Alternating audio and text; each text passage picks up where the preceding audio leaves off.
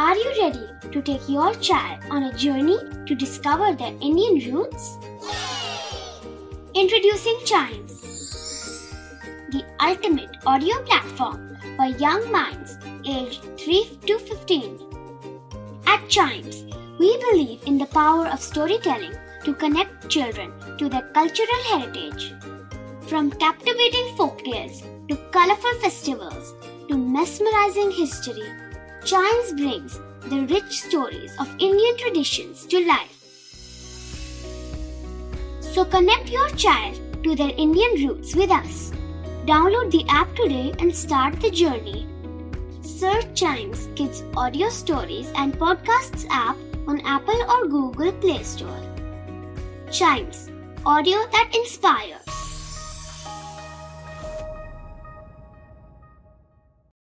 This is Chimes Radio, original podcast. हर दिन की एक कहानी होती है, कुछ ऐसी बातें जो उस दिन को बना देती हैं हिस्ट्री का हिस्सा। तो आइए सुनते हैं कुछ बातें जो हुई थी इन दिस डेज हिस्ट्री।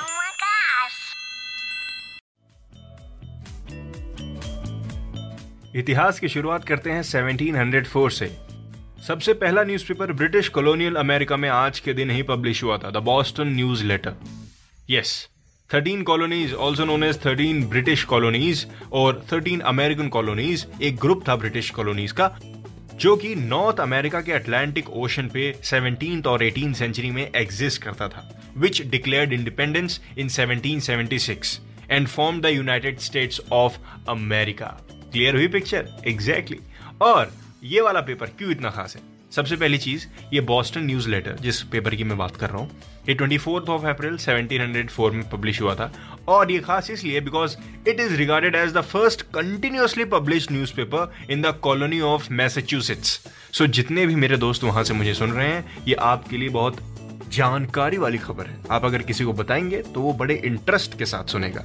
बढ़ते हैं आगे। 1895 में जोशुआ स्लोकम, ये सबसे पहले पर्सन जिन्होंने सिंगल हैंडेडली पूरे दुनिया के चक्कर लगाए, पूरे दुनिया के चक्कर। आज ही के दिन उन्होंने अपनी सेल स्टार्ट की थी फ्रॉम अगेन बॉस्टन मैसेच्यूसेट्स, अपने नाव पे, जिस नाव का नाम था स्प्रे। यस, स्प्रे नाम था उनके नाव का।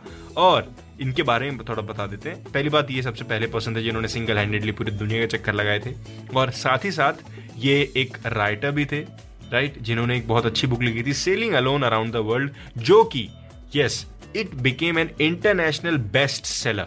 हाँ, देखा एक इंसान कितनी चीजें कर सकता है। वेल, सिर्फ राइटर ही नहीं थे, ये एक अमेरिकन सीमैन थे, एक एडवेंचरर थे जो घूमना फिरना बहुत पसंद करते थे। यस, बढ़ते हैं आगे। 1990 में ये क्या हुआ था आज के दिन?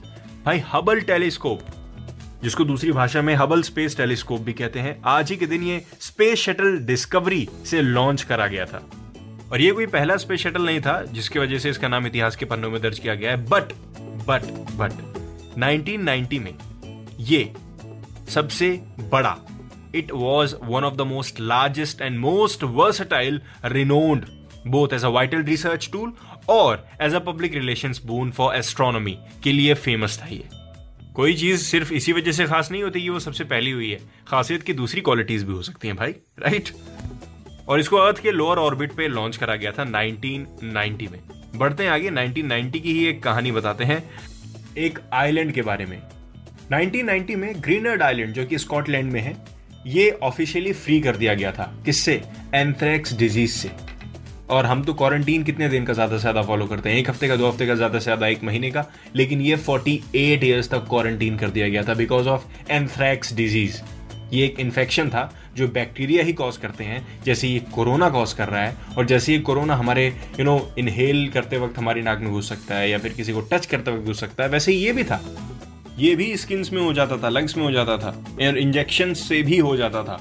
लेकिन जानने वाली बात यह है कि 48 ईयर्स के बाद ग्रीनर्ड आइलैंड, जो कि स्कॉटलैंड में है, आज फ्री डिक्लेयर कर दिया गया था क्योंकि ये डिजीज छुट्टी कर दी गई थी। इसकी एंथ्रेक्स डिजीज नाम था इसका, राइट। सो आप ये मत सोचिए कि हम ही लोग इस डिजीज को ऐसी कुछ फेस कर रहे हैं, पहले भी ऐसी डिजीज आई है और लोगों ने एकदम साथ में फाइट किया है सब डिजीज से और सबको हराया है, तो इसको भी हम हरा के रहेंगे। सिर्फ 3 चीज फॉलो करनी है, सोशल डिस्टेंसिंग, मास्क और हैंड सैनिटाइजर्स, बस।